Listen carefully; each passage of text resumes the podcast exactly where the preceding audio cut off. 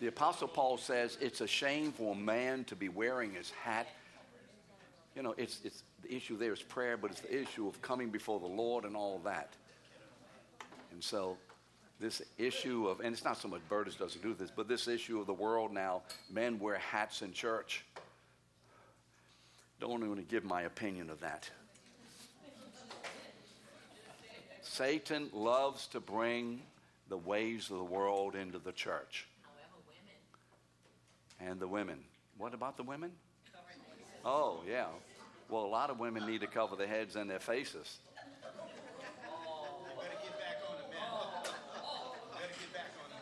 I better get back on the men, he said.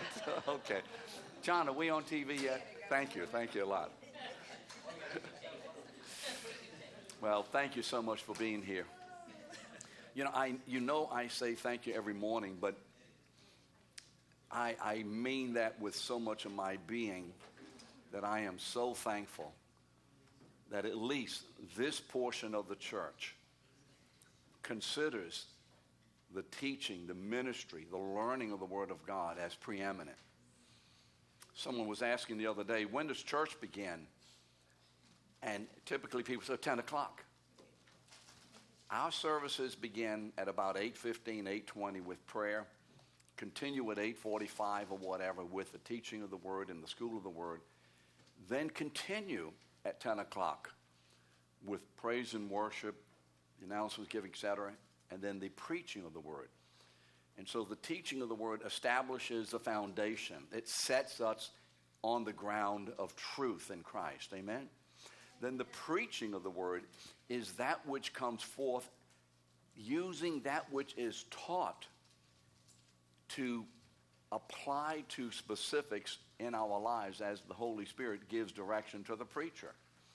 So the preaching is, if you would, taking the word that has already been taught, that has already been understood, and taking that portion of the word that the Holy Spirit gives to the preacher and using it as directed missiles of encouragement, correction, care, direction, whatever it is. And the reason I think so many churches don't mature as we should is because so many have washed away the Sunday school hour in preference to what the world does. And to me, it's a masterful stroke of Satan. And so, thank you for not giving in and not being sucked in and deceived by the enemy to say that, well, it's not that important. It's crucial. It's crucial. This morning, we're going to continue our study of Christ as prophet, priest, and king. And in order to make the application in our lives, because everything that God has done in the atonement, in the incarnation, in the creation, everything that God has done and continues to do is for our benefit as those who will be the expression or the image of His glory. So, in the end, ultimately, he receives the glory. But he receives the glory and the honor and the praise and the worship through the means of a people who live in a way that express this triunity of God, this Trinitarian personhood of God, this community in the heavens through the way we relate in this community upon the earth. This is the way God does it. And so it is most essential before we can speak about the church and before we can speak about ourselves to clearly, as best we can, as God gives it to us, clearly get into the dynamics of the person of God in a general way and then get into the dynamics of each person of God the Father, the Son, and the Holy Spirit. To see this interrelational role through loves, through love. So that as we see how the Father, the Son, and the Holy Spirit relate to one another in this community through their roles, in an atmosphere of harmony and unity through love.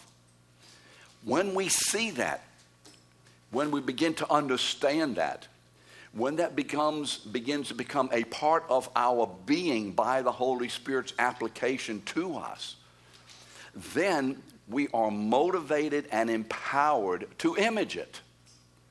But if we don't understand it, we don't see it, we don't quite get the way the three persons of God relate and how this functions within this community of God, we can't be those who image that which we don't know. Amen?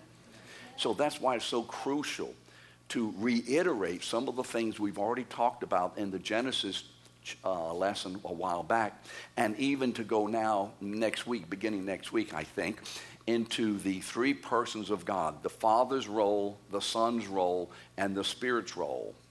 And then to see how all three collectively and interrelatedly fulfill the grand purpose of the one being of God. So that then we can look at this and apply it to the church and to our own lives. Amen? Because when the Bible says, for we have been predestined to be conformed to the image of God's Son. Remember Romans 8 29. We can't do that. We can't evaluate that.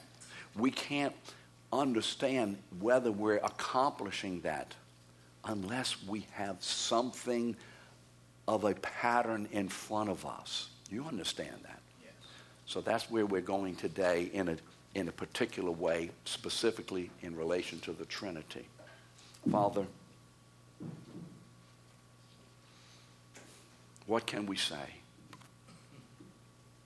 We say what the song says how great you are. In Jesus' name. So this morning we're going to talk about the persons of the Trinity collectively and then next week, I think I'll get through this material today, we're going to begin to talk about each person of the Trinity, okay, as we move through this, just to kind of let you know where we're going. You remember when Jesus was asked in Mark 12, and it's in the other, gospel, uh, other two synoptic gospels. Remember, synoptic means similar. Matthew, Mark, Luke, those are the synoptics. When somebody says the synoptics, what is that? Those are the three gospels that are similar. You remember a synonym is a word that is similar to a meaning? Okay, fine. When Jesus is asked, What is the greatest commandment? A lawyer comes up, Master, what's the greatest commandment? Jesus answers, and listen to the answer as he gives it in Mark 12, 28 to 31. And one of the scribes came up and heard them disputing with one another, and seeing that he answered them well, asked him, Which commandment is the most important of all? You know, everybody's talking about this and do that and do that. Now, we need to listen carefully because Jesus' answer is not only to the Jews in those days and to his disciples in those days, the answer still is applicable to us today. What is the greatest of all the commandments? What are we called to as God's people preeminently and basically, necess- necessarily, what are we called to? Here it is. Jesus answered, the most important is Hear, O Israel. Hear, O Israel. Yahweh, our God, or the Lord our God, Yahweh, our God, Yahweh is one. And you shall love Yahweh, your God, with all your heart, and with all your soul, and with all your mind, and with all your strength. And the second commandment is like unto it. In other words, an extension of it, or the outworking, or the expression of this. You shall love your neighbor. Neighbor in this context is in the church, especially, as yourself, with the same intensity and preoccupation that you are loving yourself, you are to love your neighbor. Now, by the way, this is not a commandment to love yourself. There are two commandments love God and love neighbor.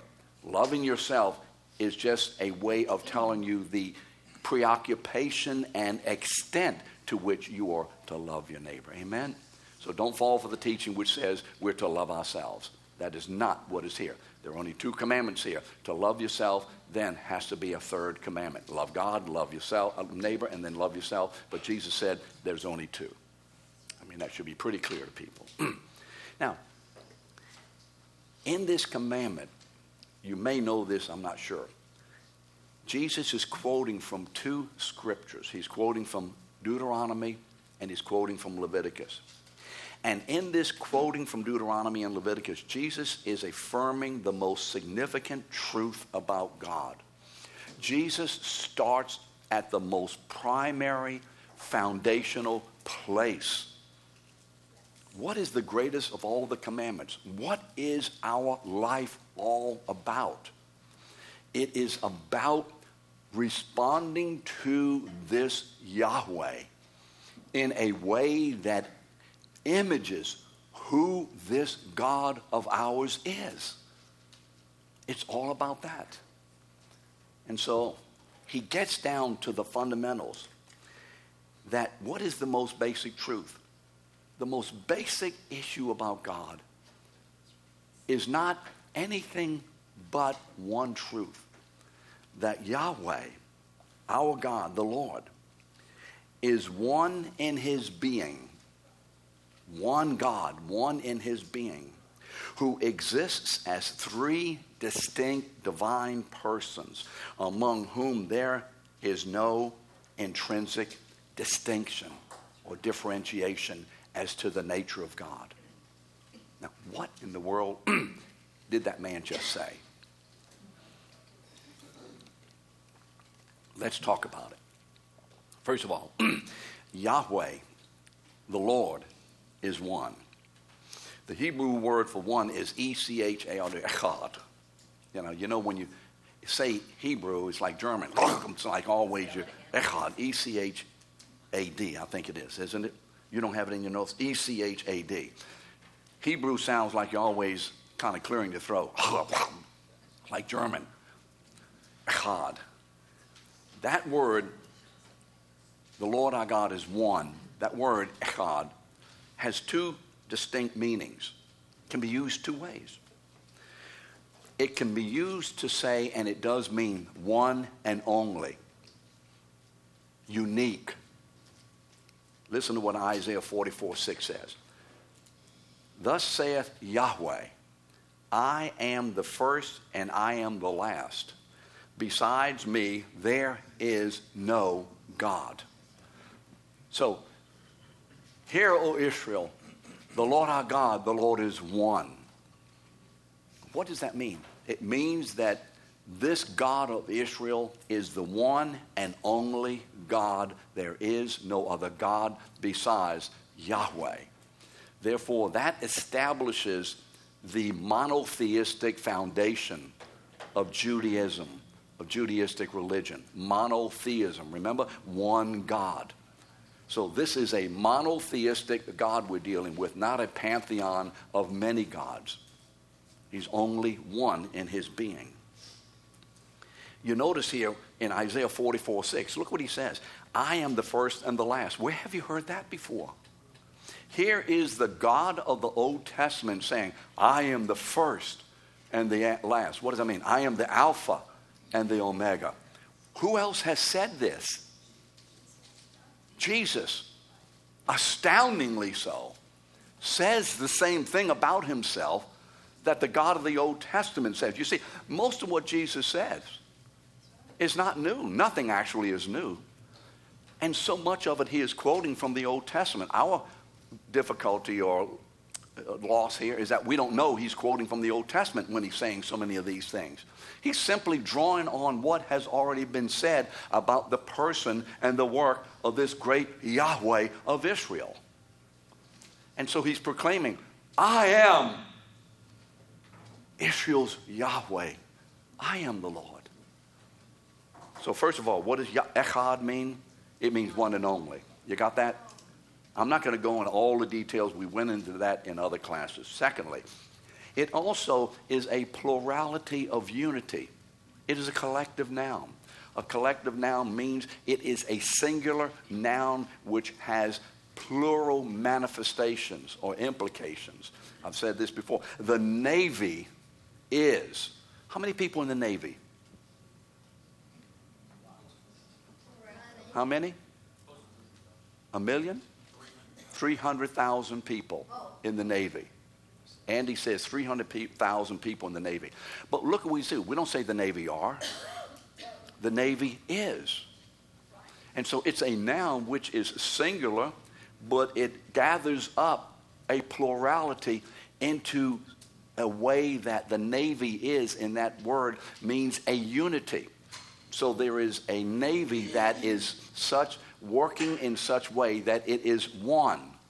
So the word echad means a plurality in unity. That means there's more than one person in the Godhead. Our God is one. You remember where you see in Genesis 2:24? What does it say? The Lord has created man and woman, put them together, remember? And then he says, For this reason, the husband shall leave his mom and them and what? Cleave to his wife. Why? Because the two shall become one flesh. Two becoming one. And so you see in the marriage relationship a manifestation at that level of the triunity or the plurality of God, where a husband and wife, two persons coming together and living together, hopefully in such unity, but being bond, bounded, bound by being created by the Holy Spirit into a unit, is said to be one. Husbands and wives, God sees us as one who are to portray in the way we relate and walk together, we are to portray the reality of the plurality of the persons of God. So this means that each person of God, get this straight, each person of God, the Father, the Son, and the Holy Spirit, each person of God shares or has the very same nature the very same essence or substance, the very same attributes, the very same knowledge, the very same will, the very same purpose, the very same power. That means this that as to the nature, the intrinsic personhood of God Himself, each person shares fully, in each person is fully manifested the entirety of the nature of this God. There is not an aspect or an ounce of anything in any of the three persons that is not also in the others or is withheld to any of the persons. Do we get that? Because sometimes, if we're not careful, we may think Jesus really is or the Holy Spirit more. And that's one of the problems that came out of the charismatic movement. They began to, what, elevate the ministry and the person of the Holy Spirit above.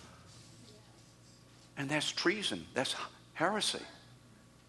There is no such thing. There is an absolute equality of personhood among the three persons of God. Get it right. Why? Because all of this that we're going to be saying in the next few weeks is so impacting and has to be manifested in the way we relate to one another if we're going to image the truth about this God who is one. There is absolute equality as to the personhood. We see that in Galatians 3:28. You saw that. You know what Galatians 3:28. There is neither Jew nor Greek or whatever. Why? Because all are one in Christ, male, female, whatever. All are one. In other words, there is absolute equality in Christ. Why? Because in order to be in Christ, to be manifesting the personhood of God, we must understand that we are all as to our status in Christ, our acceptability, the way we are loved, the way we are received. We are one equality. Why? Because there is an absolute equality among the persons of God. Do we get that? It's essential to get that. So, what does that mean? It means that each person of God has existed eternally. And it means this, and, and understand the way I'm going to say this. I, I don't know if it's in your notes. For God to be God, he must exist as three equal persons, each sharing the fullness of the same nature, essence, power, attributes, uh, uh, will, knowledge, etc. This means that each person of God is fully God in himself, but not by himself. The Father is fully God in himself, but not by himself. The Son is fully God, what? In himself, but not by himself. The Spirit is fully God, what? In himself, but not by himself. Now, who in the world could have come up with a theology like this? It doesn't make sense. It cannot be understood. All it can be done is to be spoken about and experienced, but it cannot be rationally or logically concluded. So, what does that say? Any theology or philosophy that is created by the mind of man can be logically and rationally explained by man. But when you get a philosophy or a theology that cannot be explained by man, it's not from man. This is the divine truth about God. And this is the truth that God desires to portray through us. Why? Because in this truth, of three persons in the one being of God relating in a relational love through respective roles. This is where the holy glory of God is manifested and displayed at its essence. We say the glory of God, the glory of God. What is the glory of God? This is it. This is where the glory fire emanates, where it originates, and out of which, you know, it, it goes into all the universe. And God has set that truth in us. This is why it is so profoundly significant and so dastardly dangerous how we walk. How we walk. Because our walk will be indicative of the person of God. So when Paul, in three chapters of Ephesians, explains something about the church, and we'll get into that later, he starts chapter 4 and he says, Therefore, I, a prisoner of the Lord, exhort you, please, in view of what God, who he is and what he's done, please walk in a manner worthy of the gospel of the calling that Jesus Christ has given to you. I messed it up a little bit, but you'll see it there of the glory of God. And what is that calling? That we would be individually and collectively imaging this truth of the three persons of God. So, how does this work? How does this community function? Because you see, we can't just say it's a community, it's a community that functions. And because it is a functional community, we must know at least the little bit that God has given to us. We know a little bit about this. And so we can talk about and understand what God has given us to understand. Now, beyond that, we can't go because God has hidden it. So all we know is a minuscule amount or minuscule revelation concerning the way God functions, the way this community interacts in the one being of God. So let's talk about the divine roles. This distinction of persons, what? That there is the Father, that there is the Son, and that there is the Spirit. Distinct persons, distinct divine persons. This distinction of persons is revealed in Jesus' command. Remember in Matthew 28 19, what does he say? After saying all authority, what does he say? He gives a command. Bap- go into all the world teaching and what? Baptizing all these disciples. How? In the name of the Father, the Son, and the Holy Spirit. He puts the word the before each person's title or name. The Father, the Son, and the Holy Spirit. We should never say baptizing in the name of the Father, Son, and Holy Spirit. That's wrong. Because you see, in saying the Father, the Son, and the Holy Spirit, Jesus is saying there are three distinct divine persons, and we need to see this. And each one is intricately involved in this process of being baptized had he just said, in the name of the Father, Son, and Holy Spirit, we could construe that. It could be construed as one person having three titles Peter Davidson, husband, dad, grandfather, pastor. How many people are we talking about? One who has four titles. We don't say Peter Davidson, the, you know, whatever. It's, if we want to talk about four people, then we say the pastor, the father, whatever. There must be that distinction. And Jesus makes that, that distinction in the baptism. I mean, in this statement about being baptized. This means that God is God, as I said, only. God is God only as he simultaneously is the Father, is the Son, and is the Holy Spirit. This is why Allah is not God. Don't fall for the deception that those who deny the person of God, the Bible says, it is the fool who says there is no God. And specifically, that Yahweh is not God. You're a fool. You see, they're not atheists. There's no such thing as atheists. Someone says he's an atheist, I'll tell you right face. You're not. And if someone says they're an atheist, you don't ever hear me say, Joe Blow says, Joe Blow's an atheist. I'm not going to do that because he's not an atheist. I will say Joe Blow says he's an atheist or believes he's an atheist. But I will not say he is. Why? Because I deny the word of God, which says everybody has the knowledge of God in them. Romans 1 19 and 20. Saying there's no such thing as an atheist.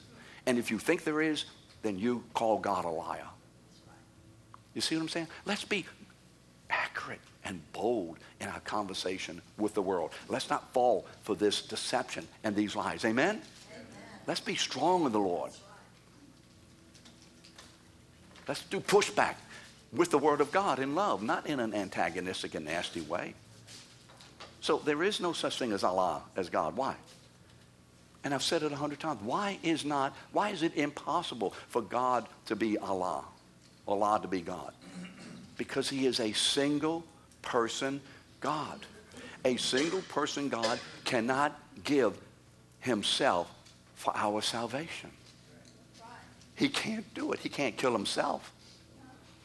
He can't give himself for our fellowship on a personal basis because he's a single person.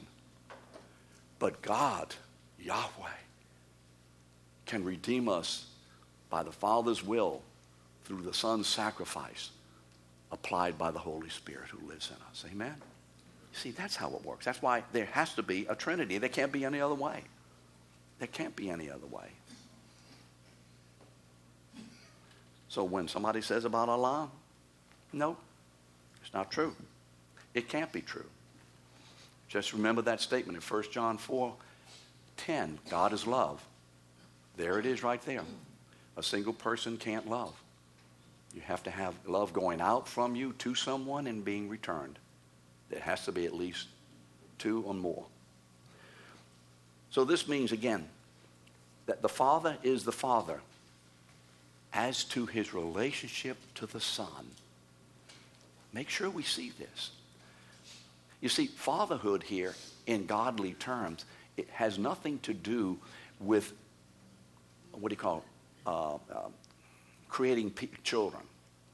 This is not a biological statement. That's where a lot of people go on. Father, well, you know, he, there was a time when he wasn't born, therefore. No, this is not a biological statement. The Father is Father in relation to the Son. The Son is the only begotten.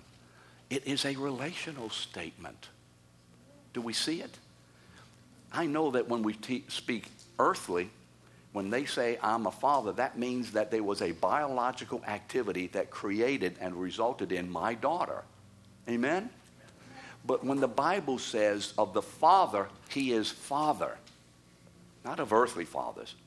And when it talks about the son in relation to the father as the only begotten, again, it's not a biological, natural term. It is a relational term. Do we see that?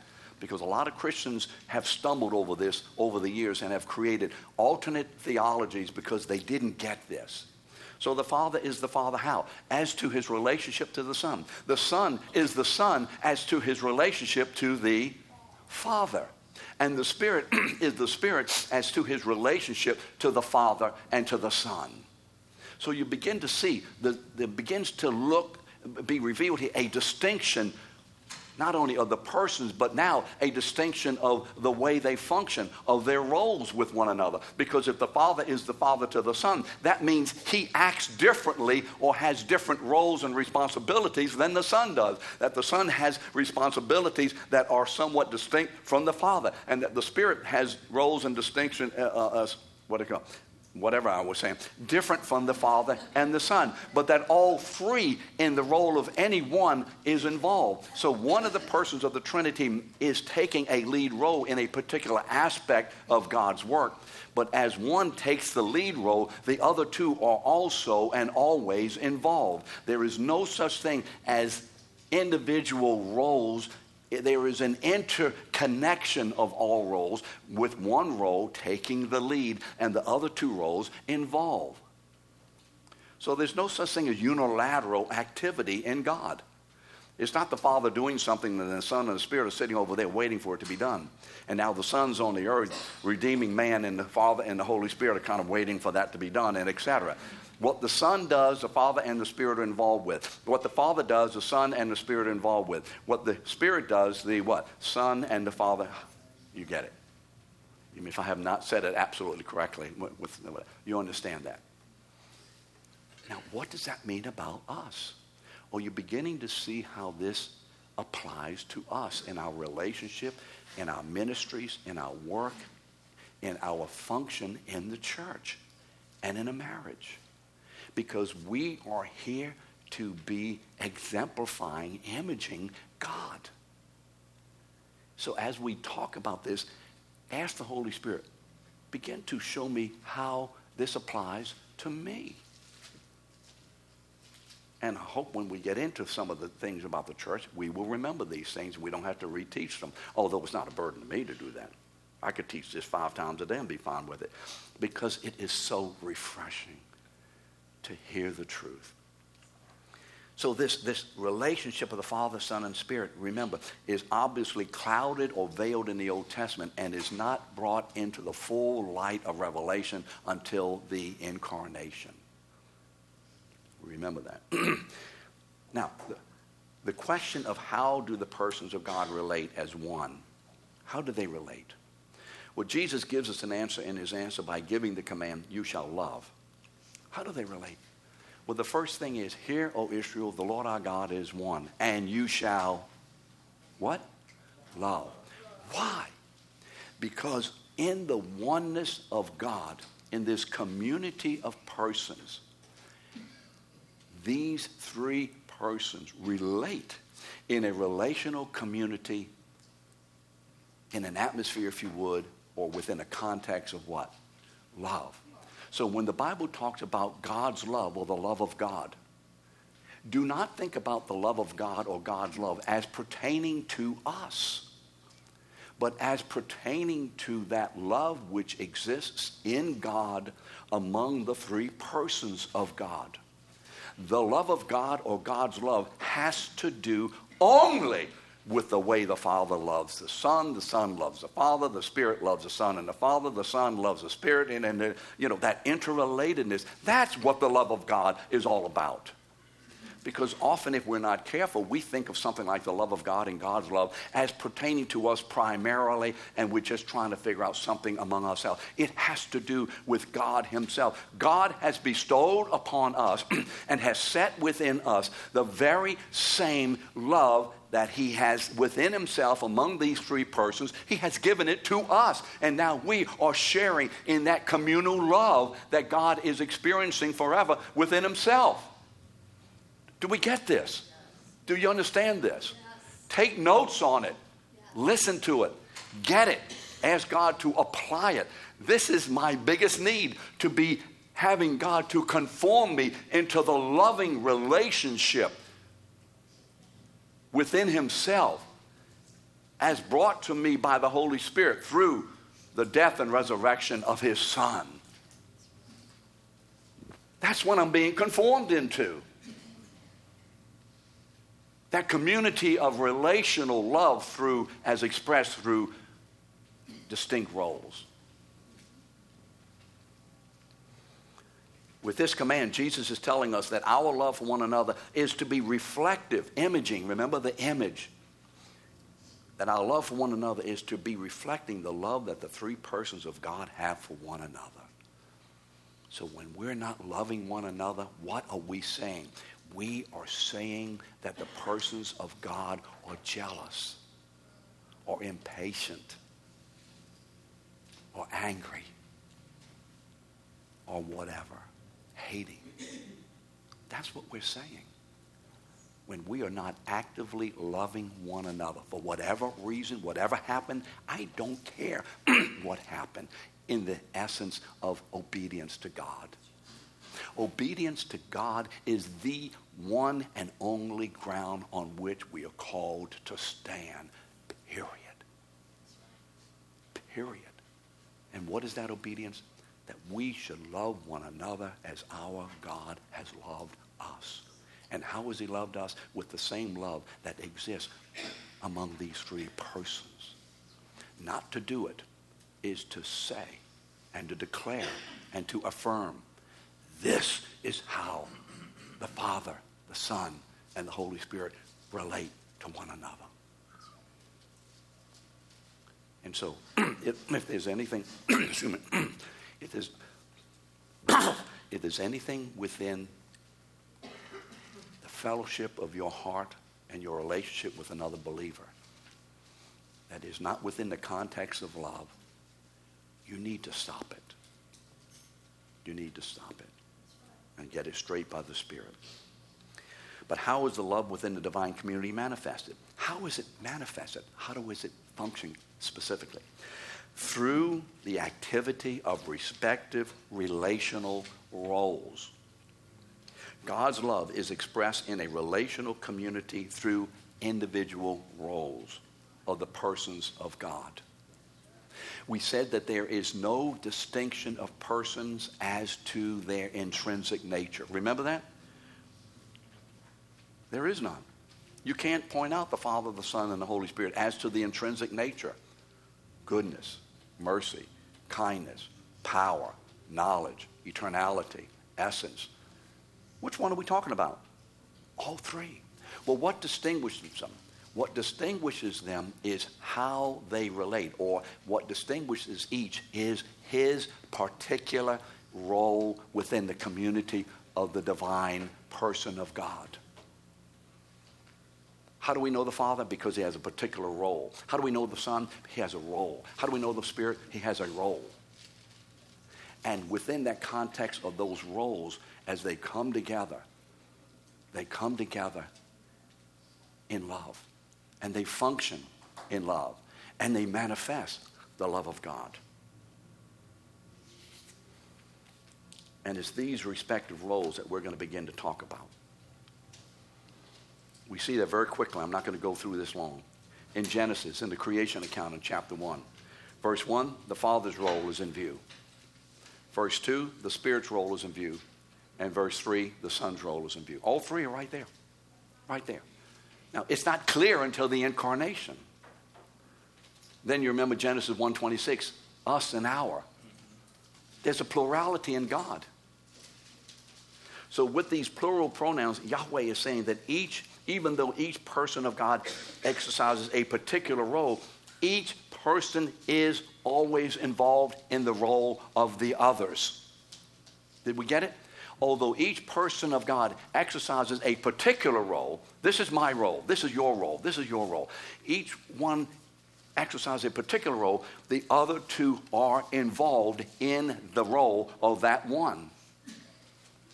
So there is a collective role here, a collectiveness such that we have the harmony and the unity within God so as he can be said to be one.